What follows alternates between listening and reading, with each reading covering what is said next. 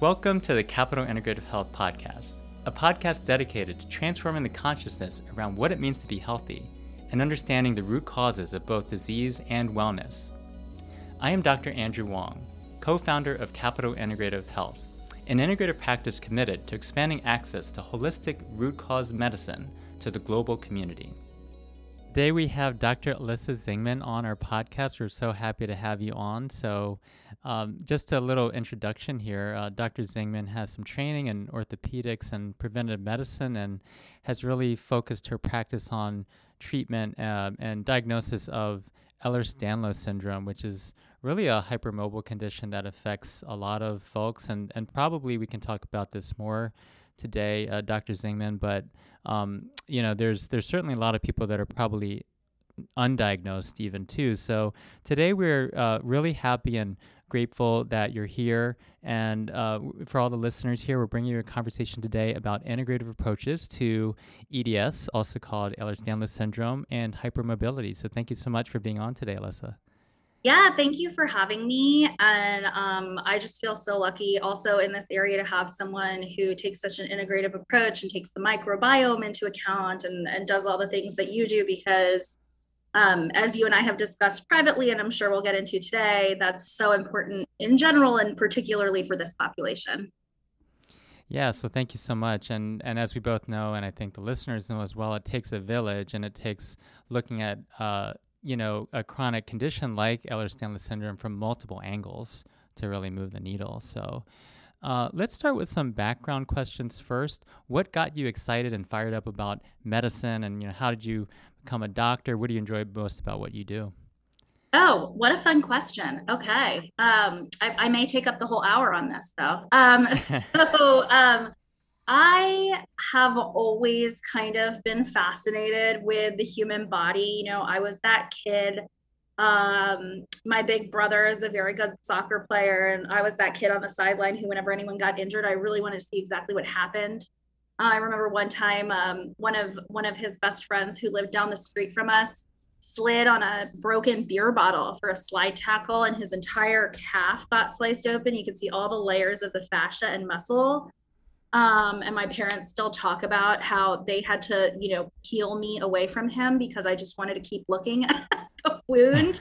Um, so, um, with lots of empathy, of course, but I've just always been very um, interested in particularly just the musculoskeletal aspect of the human body and biomechanics. And I was a dancer, I was a very serious dancer growing up and um, danced professionally for a little while, went to dance conservatory. So certainly had a lot of injuries between dancing that much and having EDS myself, having hypermobile type EDS. Um, and that got me even more interested in orthopedics, which is where I kind of started my journey. And then um, the rest of it sort of found me because I had to learn how to kind of get my life back and and get my health back in order. And it was very hard to connect and took over a decade to connect with the right people. Probably, I would say over 15 years. Um, and along the way, I just learned from people like you and everyone else I interacted with, and just, you know, reading, reading, reading. Well, I think let's start with some basic questions. Uh, first of all, you said uh, you you found out at some point in your health journey yourself that that you were diagnosed with EDS. Uh, I guess when was that? But then also more more broadly, what is Ehlers-Danlos syndrome? Let's start with that.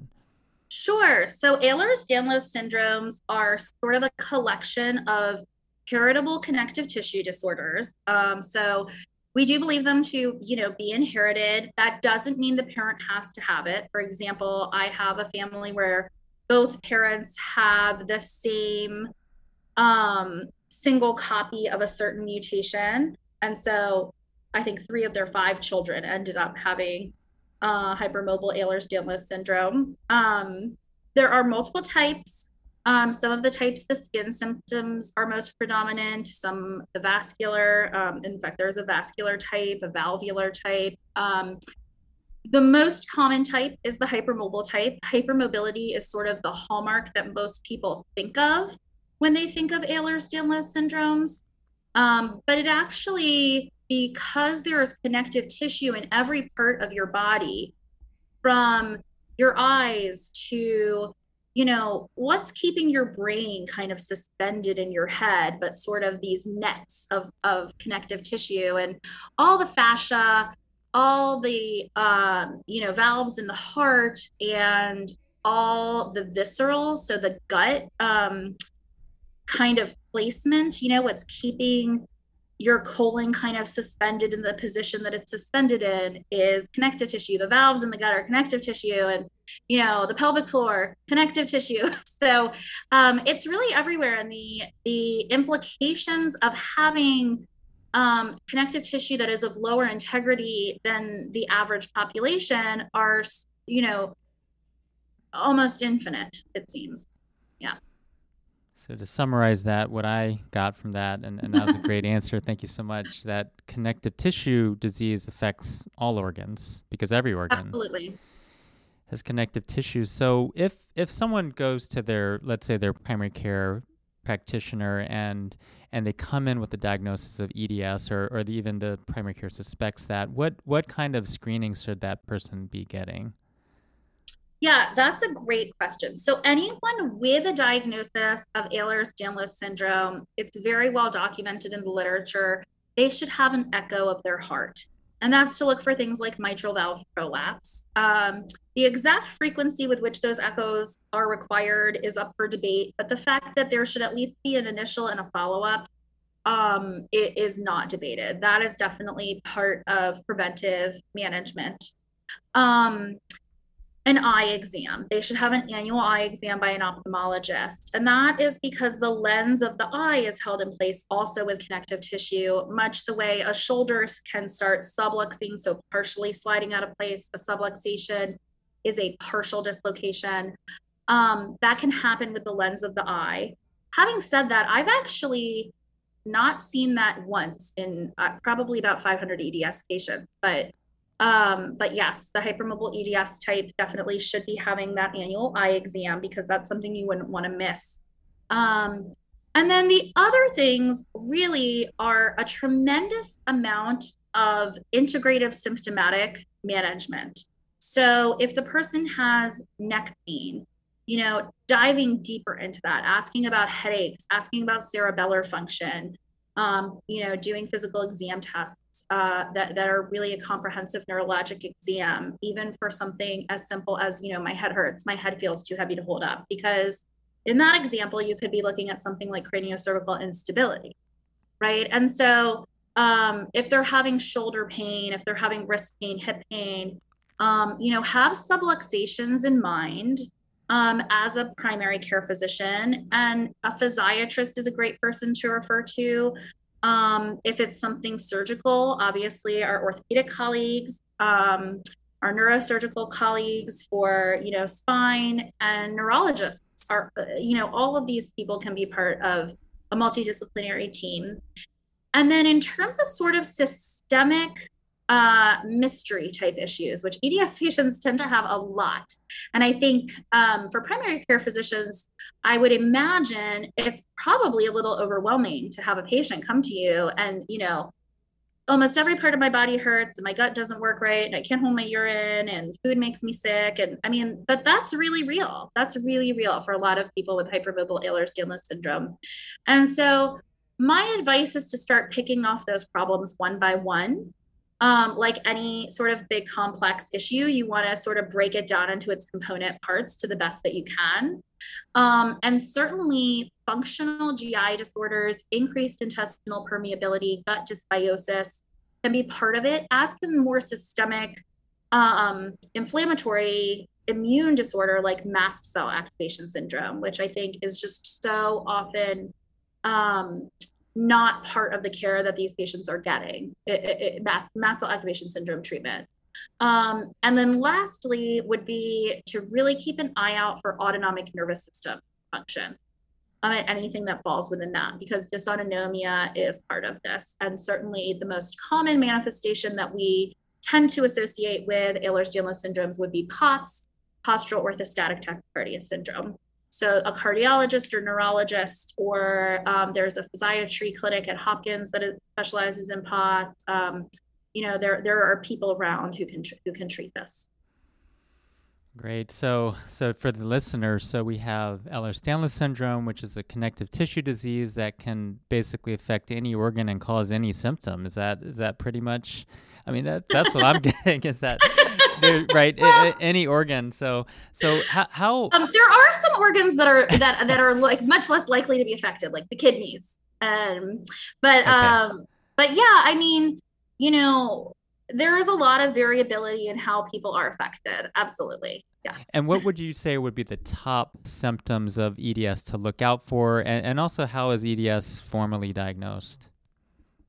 Yeah, so the formal diagnosis since 2017 um, has been through a diagnostic worksheet, which is available online if you just Google EDS diagnostic worksheet. Um, it's available on the Ehlers-Danlos Society website as well as a, a few other places. Um, and it is a checklist criteria.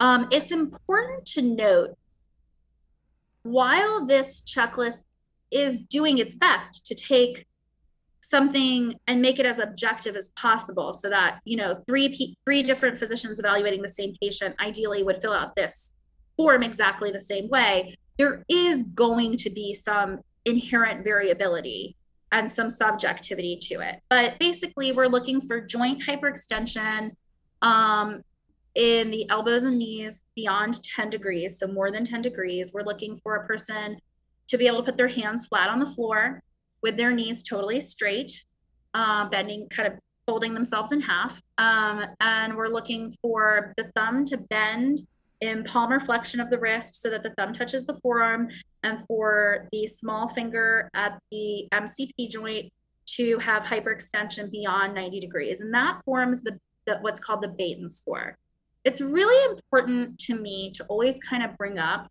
what is not included in this hypermobility scale cervical neck hypermobility which is a really important thing to look out for because it may lead you to get advanced imaging and it could even lead you to discover you know that this patient may benefit from bracing or surgery or, or may need some very focused physical therapy for their neck um, and, can cause a lot of symptoms um, shoulder hypermobility is not on this scale and it's definitely something to look for. I can't tell you how many patients, I mean, hundreds that I've seen with shoulders that are sitting in a partially subluxed position just all the time. And they have no idea. And they're experiencing that as tightness, kind of like what we call coat hanger pain, right? Um, which is if you imagine where your shirt was sitting on a, ho- a coat hanger, but your body's the coat hanger, you know? Um, and um, looking for the shoulder hypermobility. And then the, the other uh, big places would be the kneecap, the patella, um, and the feet and ankles.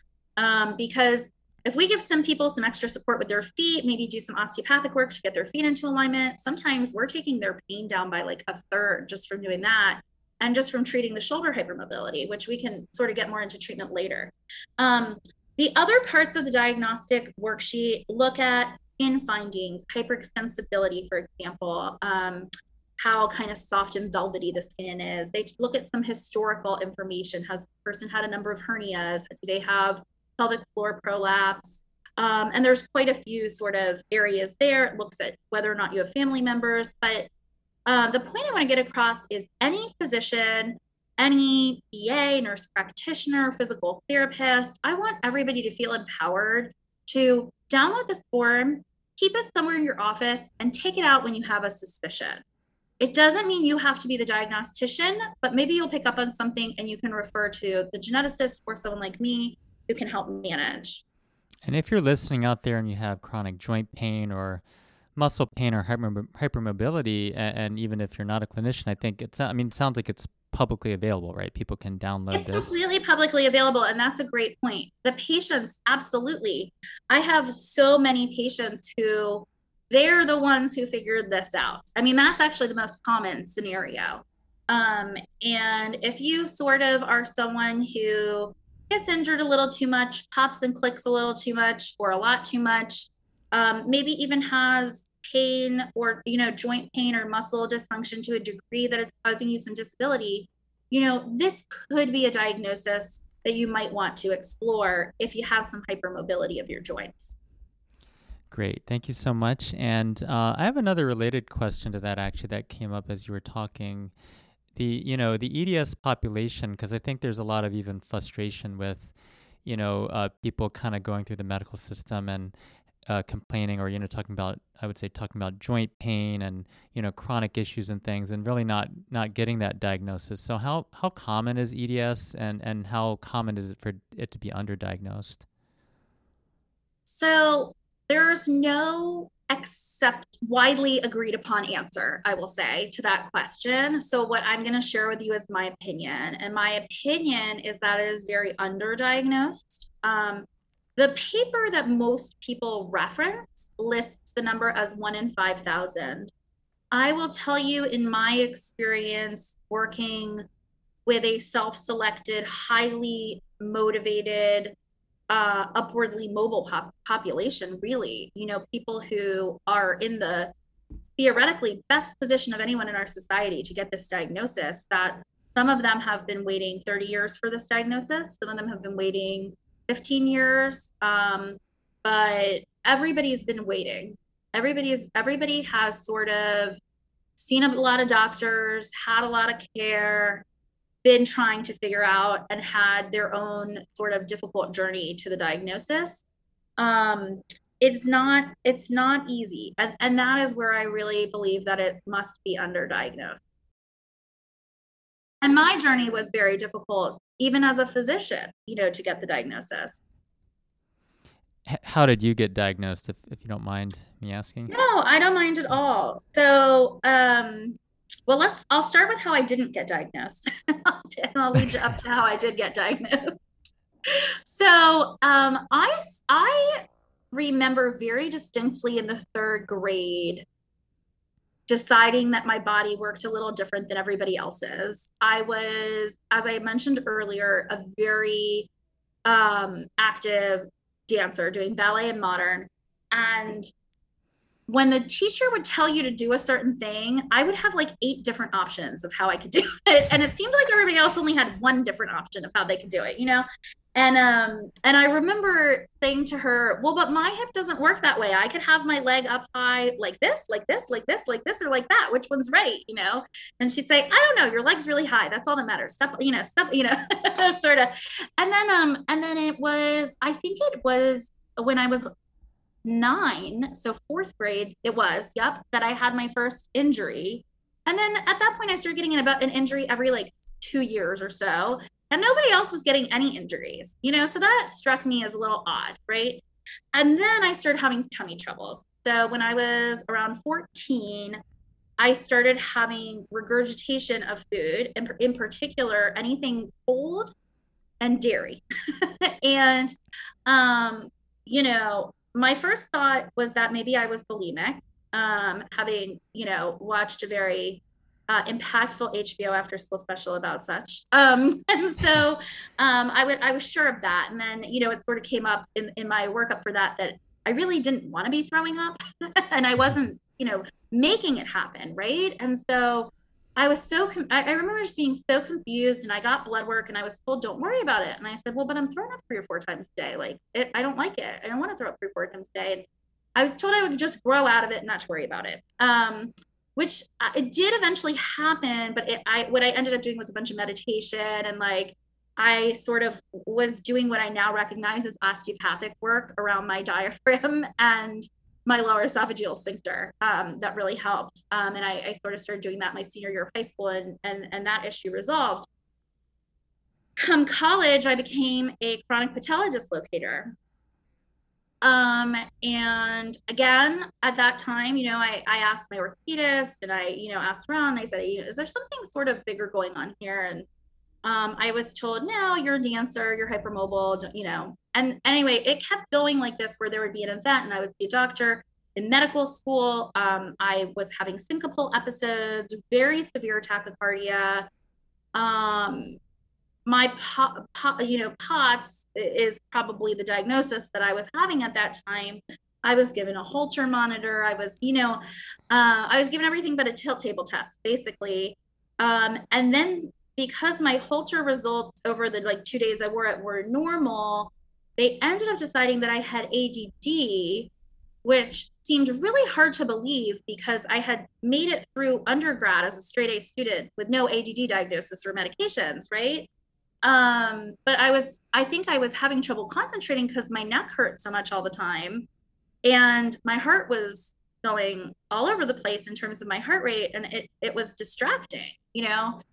Um, and this is just a classic example I like to share because with earlier diagnosis, not only is it so much better for the patient, which is the main point, but all this inappropriate care I received cost time, money. You know, it, it, there was just so much where I I I bring it up because it's such in the best interest of even these insurance companies who I don't care about at all. But it's in their best interest for us to be diagnosed early too. You know, it's in everyone's best interest. And so, you know, I really hope that anyone listening really feels empowered to like check out these diagnostic criteria, bring it to your doctor.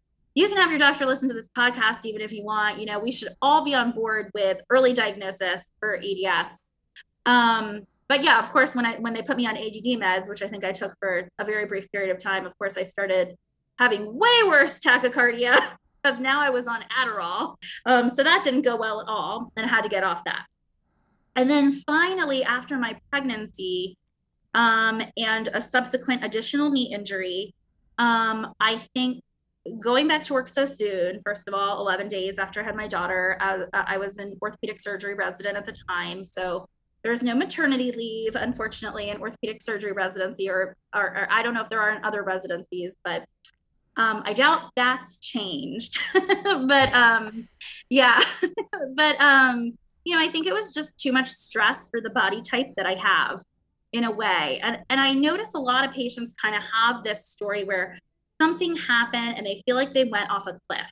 It could be a viral illness, a surgery, a trauma, um, an accident, like a car accident. And, and they kind of feel like, I just have never been the same since that. And typically, a lot of that is mast cell mediated. And I will share with you, I mean, I had tingling and burning pains. I had I was now uh, vomiting constantly. Um, I mean, I could barely make it through a case without without uh, you know food coming up. I was at times incontinent. Um, I I mean, you name it. It was it was all happening. You know, my sleep was very abnormal and non-refreshing sleep and and I ended up leaving my orthopedic surgery residency really wondering if I was dying because, oh, and I had very, very severe low back pain at the time. My neck pain got worse. My SI joint was plunking in and out with every step and was sharp stabbing, severe pain. Um, and I just kind of my oh, I would have bloating to the point where I would look like I was nine months pregnant again. Um, all these kinds of things. And um, I ended up going to the hospital for a few different things after I left my orthopedic surgery residency. One was gastritis, one was actually turned out to be vocal cord dysfunction. And a friend of mine from medical school who had left medical school due to her EDS reached out to me and said, You got to go see Dr. Claire Francomano, who, for anyone who doesn't know, is kind of the country's leading EDS geneticist. And she took about a minute and a half to diagnose me. so that was my diagnosis. So I was already in my 30s. I, you know, and and I had actually in medical school, I was trying, I really wanted to be an orthopedic surgeon, but I kind of wondered if my health would allow it. But I had no diagnosis. So at that time, I actually did get a genetics eval and rheumatology eval. And um, um, unfortunately, I was just told that I was a hypochondriac. Wow. Yeah. So it took a lot. And that's for a very highly educated, highly motivated person, which, you know, with resources. Right. right. I mean, you're a doctor. People are telling you that you're a hypochondriac, right. essentially. Yeah. Wow. I mean, I can't even imagine what it would be like for someone who doesn't have a medical education, maybe doesn't have any resources at their disposal. I mean, it's really a tragedy. it, it is. And and people are suffering and it's needless because this is not hard to diagnose. How, how do we listen better as doctors? How do we listen better as clinicians? You know, it's such a good question. I'm really of the belief that doctors are incredibly altruistic and on a whole, just really good people who really want to help, and that it's actually the systems that so many doctors find themselves in that don't allow the physicians to practice medicine in the way that they might like. And so I think it's very hard as a physician who's being put under pressure from your employer to see, you know, five patients an hour or something like that to get to the bottom of something like this. Um, and, you know, that's why, you know, I'm kind of outside of the insurance model is I want to be able to spend two and a half hours with someone if they need it. And um, it's just such a hard question. And I, I really think the more that physicians sort of pursue leadership positions in these institutions and try to make institutional change is where this can happen. And then uh, all we need is for the doctors to just think of it. You just got to think of EDS. It has to just be in your brain. Because what I was taught in medical school is it's rare, it's a shoulder dislocation and mitral valve prolapse. And that's not true. None of that's true. Many patients with EDS do not have shoulder dislocations or mitral valve prolapse. They have belly pain and back pain and insidious moving pain, you know? Yeah. I mean, it sounds like it's a very vague collection of symptoms. And I'm wondering if there's a, a spectrum overlap between a formal diagnosis of Ehlers-Danlos syndrome and hypermobility in general, right? We know, we all know, we all have friends that have some. And my one joint is hypermobile, so you know, do I have EDS or not? Yeah, yeah, and there is. So there's a diagnosis of hypermobile spectrum disorder, um, which if um, a provider is filling out that diagnostic worksheet and the patient is falling kind of just shy of meeting the diagnostic criteria for EDS, then they should receive this hypermobile spectrum disorder diagnosis. Um, and in terms of hypermobile spectrum disorder diagnosis and, and what does that really mean? Um, I think that and I'll kind of describe my treatment approach for EDS, I'm sure, in a little bit. I think the same approach applies. It's just does that person need the echo? Do they need the ophthalmology appointment? Do they need genetic testing to rule out other types? Um, and, and actually, in the diagnosis, one of the most important things is asking questions to rule out other types. So, if there is a family history of cleft palate, for instance, you want to be getting genetic testing on that person. If there is a family or personal history of early onset or congenital deafness, if there's a family history of aneurysms, if there's a marfanoid body habitus, which means like super long arms and legs, um, and what's called arachnodactyly, where they can kind of like, you know, fold their thumb and it can stick all the way out the side of the hand with the fingers folded over it. And you know certain things which some people with by the way hypermobile eds can do too and actually that that sign that steinberg sign is on the, the heds uh, diagnostic worksheet but um you know thinking about other heritable connective tissue disorders Loeys-Dietz sticklers things like that is important too. Um, and i think that that's where a lot of physicians get a little nervous about making the diagnosis when they're not geneticists. Um, but all you have to do is just order genetic testing. And you can roll that stuff out and there are companies out there that have genetic counselors that talk to the patients and you know we can really all do this. I'm Great. sorry i forgot the question no that that that i think answered the question there's probably more people out there with some um, spectrum you know sort of variant or i guess yeah. not variant but hypermobile uh, d- disorder, mm-hmm. probably even more than, than EDS. So it's definitely more common than we realize. Now, let's kind of get to treatment since I know that we want to kind of get into okay, someone has EDS, someone has hyper- hypermobile syndrome, syndrome. Dr. Zingman, how, how would you treat that type of patient? So I'm going to tell you my sort of treatment philosophy um, and approach. And um, like any sort of classification that divides things into steps, it's really more about um, utility in terms of thinking things through than it is absolute. But the four stages are organize, stabilize, mobilize, dynamize. Um, and so the organized stage, the obvious part of it is we need joints to be in alignment. We can't have people walking around with their SI joint completely out of alignment all the time, right?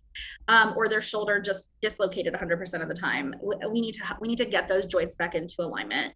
The less obvious parts are restoring the muscle contractility, making sure the firing patterns are good, making sure that the breathing mechanics is really good. Um, the diaphragm needs to be able to drop when the person inhales.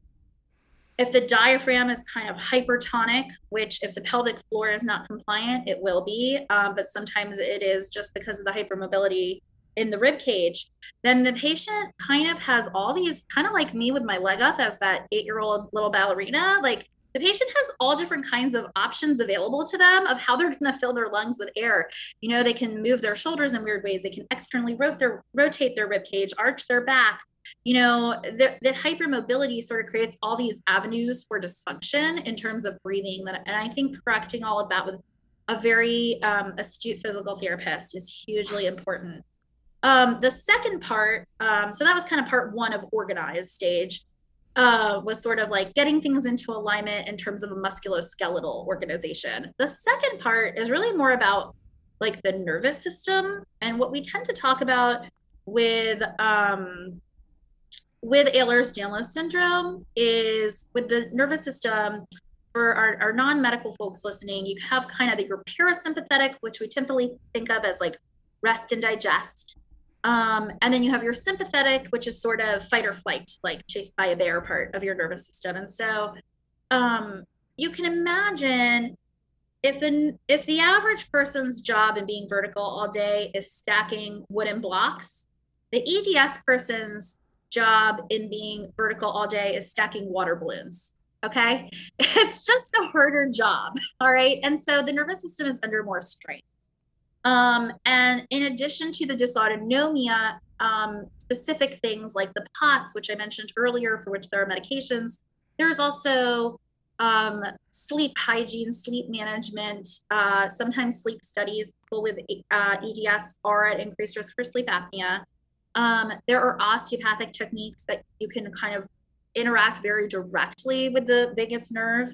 Um, and then there's also like breathing exercises and vagus nerve exercises and um, Eastern medicine approaches and integrative approaches and functional medicine approaches that all deal with kind of balancing sympathetic tone um, so that the body is not just in this constant fight or flight state. Um, and then the third part of organize is minimizing inflammation, kind of generally. So that's going to include screening the patient for mast cell activation syndrome uh, and treating it.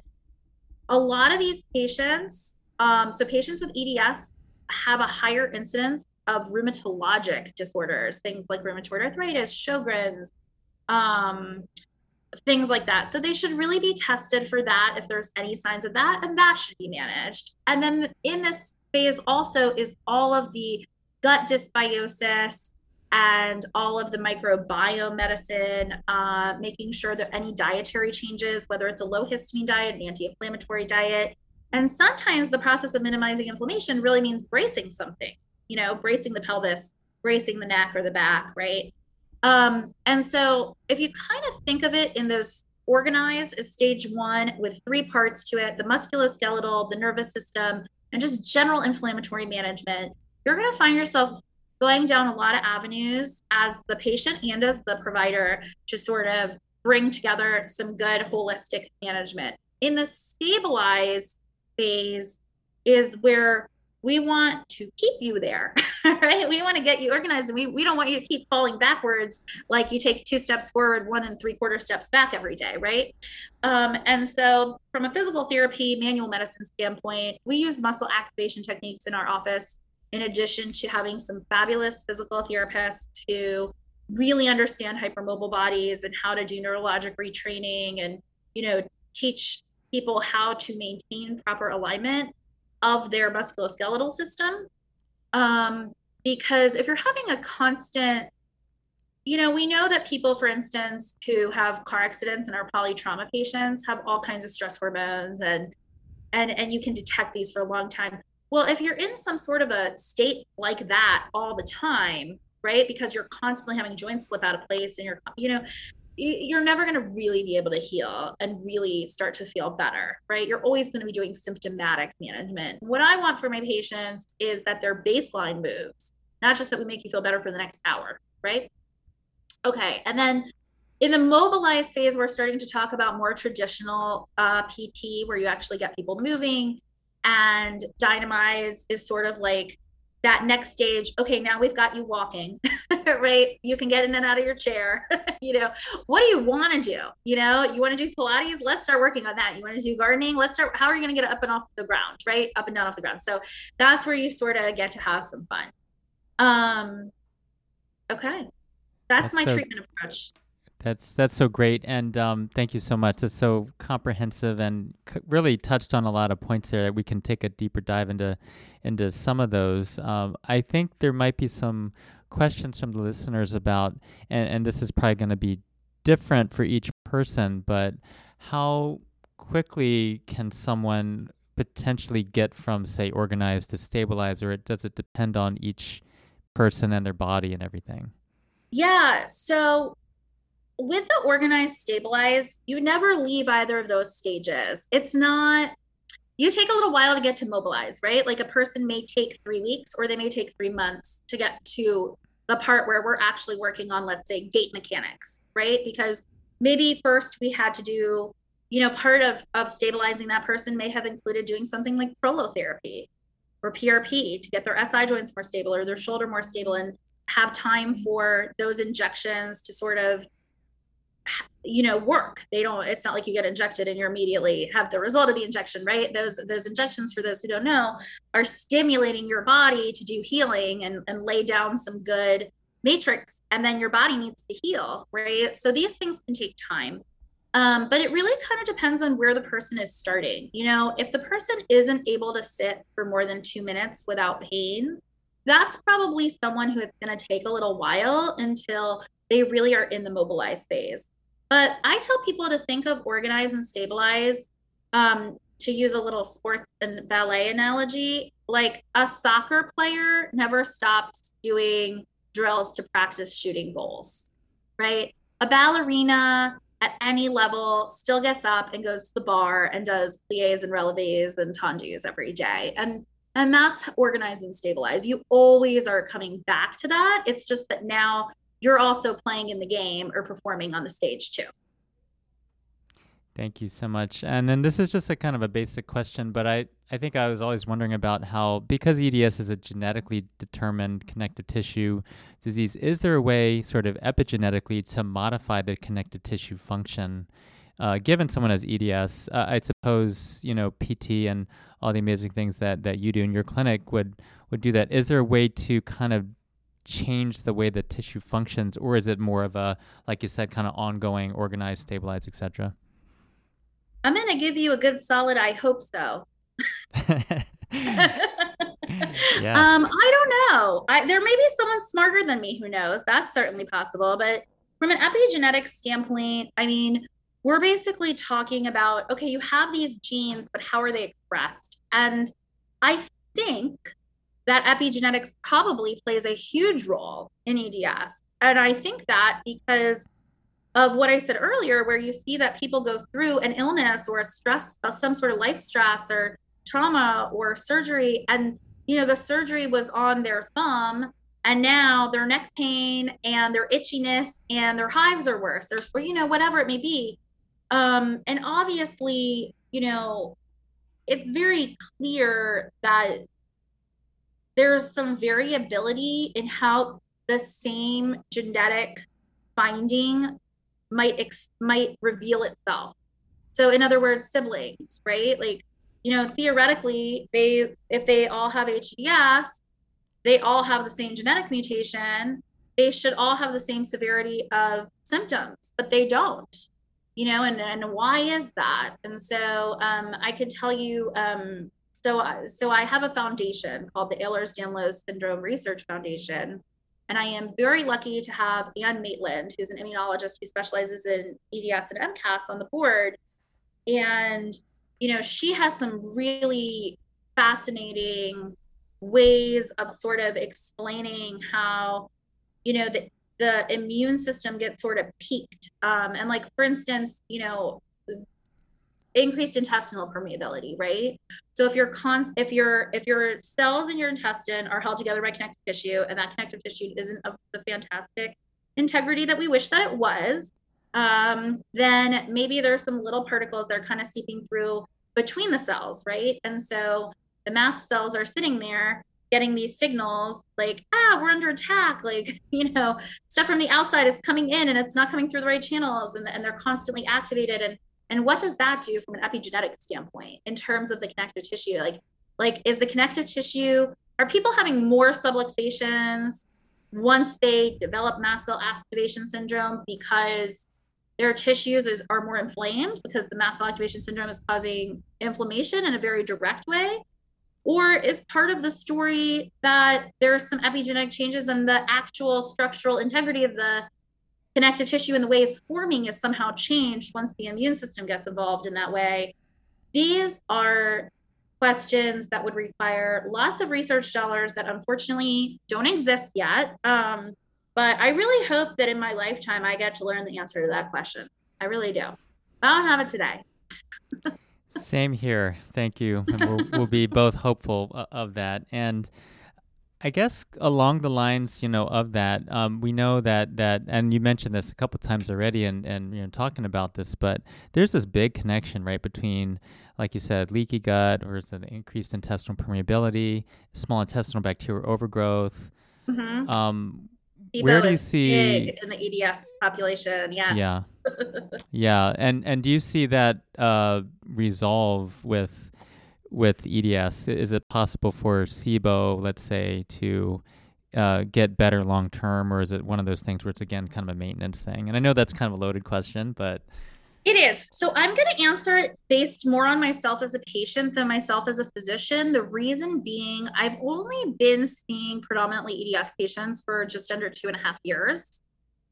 Um, and so, yes, some of these patients, their gut health has gotten amazingly better with the mast cell treatment and the SIBO treatment for the ones who needed it. But in terms of like, does their SIBO come back?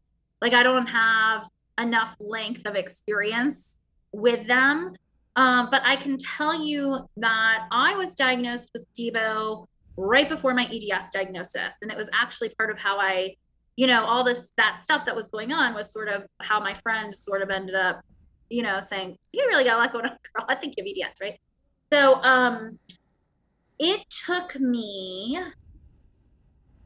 so I reintroduced onions two months ago and I stopped. I went on the low FODMAP diet the summer of 2015. And it's now 2021. It took me that long, but I did it. you know, congratulations. I, can, eat like high FODMAP foods now, and they don't bother me at all as long as I stick with low histamine. Right? Got it. but it, it took that's how long it took you know? I mean yeah, my gut just great. it took a very long time to heal and i really think it was the addition of the mast cell diagnosis and the low histamine diet and the mast cell med which that started happening summer 2019 so i can i have finally now that i'm on xolair um, which I really needed. Um, in addition to my oral meds, I am finally able to like like have a little more diversity in my diet with regard to the histamine as well. Um, but in terms, I would say I am finally healed from SIBO. Congratulations. Yeah. I think we're going to give you a virtual uh, applause clap here. it is a very frustrating diagnosis for a lot of people and there's listening.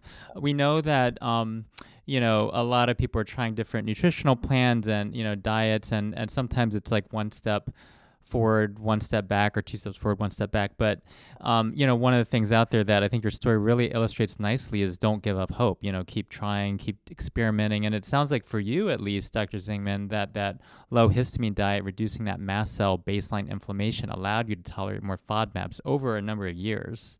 Yes, absolutely. And I I think that's where you know, as I was trying to come up with some sort of framework that I could like sort of give other people and, and also give myself for how to approach these patients. And, and I was really thinking about it, you know, if you always come back to organize, you're never going to forget about the gut, you know? Yes. Like, yeah. So you, you just never forget about the gut. I love that. And um, what, what are some takeaways that you would say? Because there are people that are struggling out there with, with EDS or other chronic illnesses. What are some of the key takeaways that you recommend for our listeners? So I would say anyone who is able to find a good manual PT or an osteopathic physician, I think that is really paramount in terms of you're going to need someone who's able to lay their hands on you and be able to tell you, hey, your sacrum is rotated. Let's try to work on that. You know, you've got an iliac upslip, your foot's out of alignment. Um, you know, and really head to toe. I, you know, this person needs to lay their hands on every part of your body from your, you know, looking at how your skull bones are moving to how your great toe is working, right?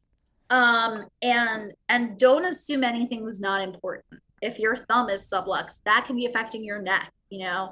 Um, and and that is my first piece of advice is kind of like from a joint standpoint, ignore nothing, treat as much as you can and and a really good PT is just so invaluable for this. And it's not that the PTs who don't specialize in EDS aren't really good PTs, but I just mean someone who's really good in terms of understanding EDS.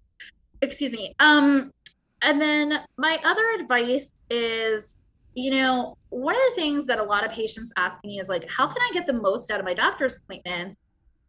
I have such a long list of things that need to be addressed, and and you know, they kind of don't know where to begin and they certainly don't feel like the doctor knows where to begin either so you know you've got sort of a problem there and and what i tell patients is look you know start by thinking of it as a partnership and a long-term relationship with your doctor you're not going to get everything you need in one appointment or two you know and so be really open and honest and like figure out together what the reasonable expectations are. So, the way that physicians are trained to approach an appointment is typically predominantly based on a chief complaint, right? And so they'll say, well, what's bothering you the most, right?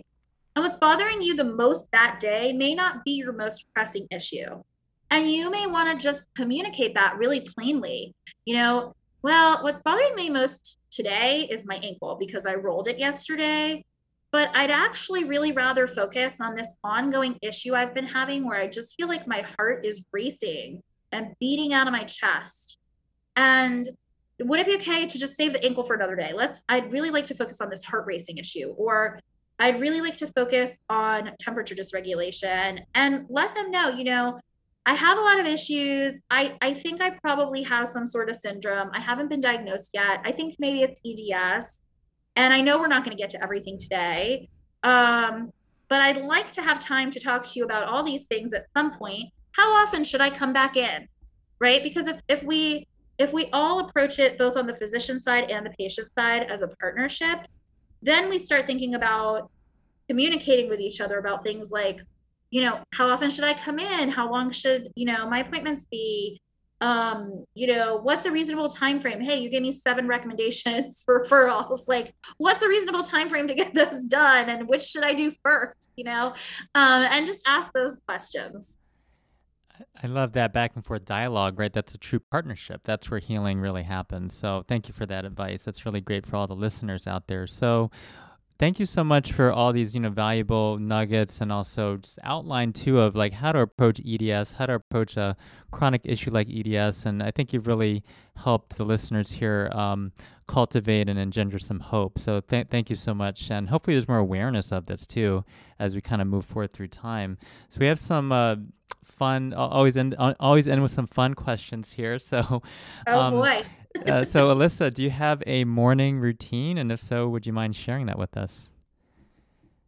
Um, I I knew you were going to ask me this because you told me. and my my morning routine is roll out of bed and put my clothes on. To be totally honest, but that's great. I actually have a very extensive daily routine. I just don't do it in the morning because I'm not a morning person. So um, I do an Epsom soak almost every single day. While I'm in there, I have some little like stress balls that I'll kind of put under certain ribs that feel out of place. And I'll try to like breathe into the ball and like, you know, use my breath to kind of get my ribs back in alignment. Um, I do a lot of reading in there. um, I listen to podcasts in there, you know, stuff like that. Um, Ezra, Ezra Klein, by the way, is is one of my favorites. I think um, I think that was uh, another a little, other little tidbit, but um, but yeah, and then um, um, I do a certain uh, number of like isometrics that I do ev- almost every day. Not every day, but almost every day. Some for my neck. Um, I do my multifidus. You know, just like a couple specific isometrics for my neck. And then I I have had episode episodic um, shoulder instability. So a couple of times a week, I'll do some little, I mean, it really takes me like 15, 20 minutes at this point. It's, it's so quick, but I do it a few times a week and it just keeps my shoulders good. Um, but the breathing work and the breath work that I do in the Epsom soak, um, if I don't take the Epsom soak, I still do the breath work pretty much every day. I'll just lay on a yoga mat to do it. Um, it is super key. And then I use a half foam roll and I kind of put it, um, and please, if you're going to do this, if you have EDS at home, like have a physical therapist supervise you the first time because if you put it under your L5, you can cause your L5 to kind of slip forward out of place. And I don't want anyone to do that. But I'm, but I'm going to tell you what I do is I put it under the top of my sacrum and kind of use it to traction my sacrum away um, from my low back to just get a little like distraction there. Um, and that really helps too. Okay, so you start at L5 and then you're moving downward towards you the sacrum, don't or- want you don't want it under L5. You You, don't want, want it under under like L5. S2, 3. Got it. Okay, so in the sacrum. Okay, got it. Yeah, because if you put that. it under the lumbar spine, you can anterolisthesis. Got it. Okay, thank you. If you're hypermobile, you got to always be watching out for anterolisthesis. And actually, another little kind of like pro tip if you're going to PT and anytime you kind of arch your back, um, meaning like stick your tailbone out behind you, you have a lot of pain. Good idea to get a flexion extension x ray of that lumbar spine, look for an anterolisthesis. Um, and you may need to avoid any exercises where you do anything other than a neutral spine. In general, I think people with EDS should be doing almost everything with a neutral spine and maintaining a nice neutral spine with the rib cage perpendicular to the floor and not tipped forward or back. So, a little sub question from that. We might have some yogis or buddy, budding yogis out there. Are there any maybe favorite asanas, uh, yoga poses out there that that you like as your favorites, personal favorites that would be safe for people with EDS? So the yoga EDS question is so interesting. It's more interesting than it has any business being because there are certain people who are hypermobile who feel great doing yoga. However, there are so many modifications that most people with EDS need in order to do yoga, in order to avoid just kind of leaning into their hypermobility, um, that it's really tricky. So you would you would need someone who really understands hypermobility to kind of watch you um, be doing that. Um, I used to love yoga and it started just honestly being too painful for me. And and i i do pilates now instead. And, that really helps me because i'm working on core stability. Um, but one thing i would say for people who who love their yoga if it makes you feel good then it's probably good for you. If it makes you hurt it's probably not. You know it's kind of almost as simple as that. Um, but one thing that i will say for people who do it who are hypermobile in yoga we tend to really want to open the chest and in EDS, we actually tend to kind of need to do the opposite because our chest almost opens too much. And we end up sort of stuck there with this like wide open chest, and our abs just don't have a prayer because they're on a stretch. And so if you feel your rib points down right below the bra line for the ladies, um, just imagine that for the men. But if you feel uh, your rib points, they should be very close together. They shouldn't be spread far ap- apart. Your floating ribs at the bottom. And so when you do your yoga, focus on keeping those rib points a little close together and using your muscles to sort of bridge that gap between the rib points so that you're not leaning into that hypermobility and you don't want to be like squeezing your shoulder blades together. You want to have nice wide shoulders, wide in the back and wide in the front.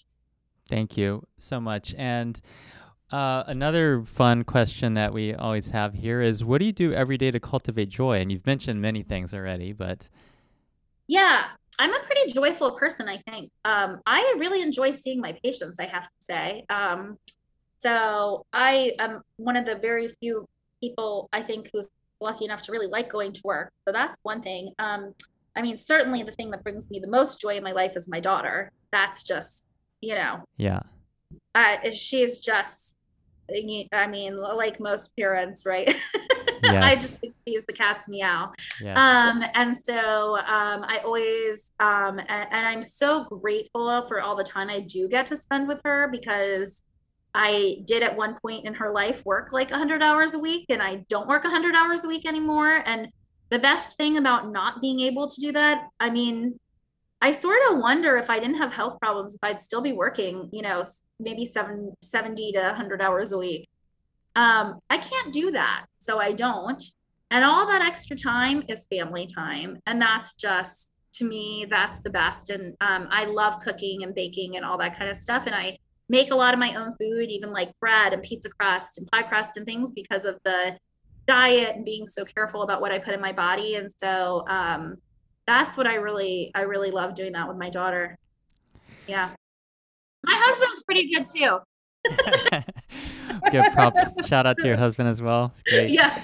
and uh, your daughter, your husband, um, some Epsom salt baths, listening to some podcasts, music, mm-hmm. books in there, and yeah. uh, little Pilates on the side. That's great. How can listeners yeah. learn more about you, Alyssa, and work with you? Sure. So there's two uh, places you can kind of find me online. One is the foundation, um, edsrf.org, Ehlers Danlos Syndrome Research Foundation, so edsrf.org. And the other is my practice website. My practice is called Prism Spine and Joint. Prism stands for Prevention, Rehabilitation, and Integrative Sports Medicine. Uh, we're in downtown Silver Spring, and our website is Prism S J for spine and joint, prismsj.com or prismspineandjoint.com. prismsj.com. Great. Thank you so much. Well, thank you, Alyssa, so much for being on today. It's been such a wonderful conversation, very enlightening, and I think giving a lot of hope to our listeners. So thank you so much. Thank you. Thank you for having me. And, uh, you know, thank you for everything you do for all your EDS patients. We, we share a number of patients. So I know, you know, what a committed and, and caring physician you are. And as someone with EDS um, who has seen you myself, full disclosure, um, it's just so great, you know, to be able to share patients and to have you in the case. So thank you. Thank you, Alyssa. All right. Well, thank you, everyone. Um, and uh, we'll talk to you soon. Okay, bye bye.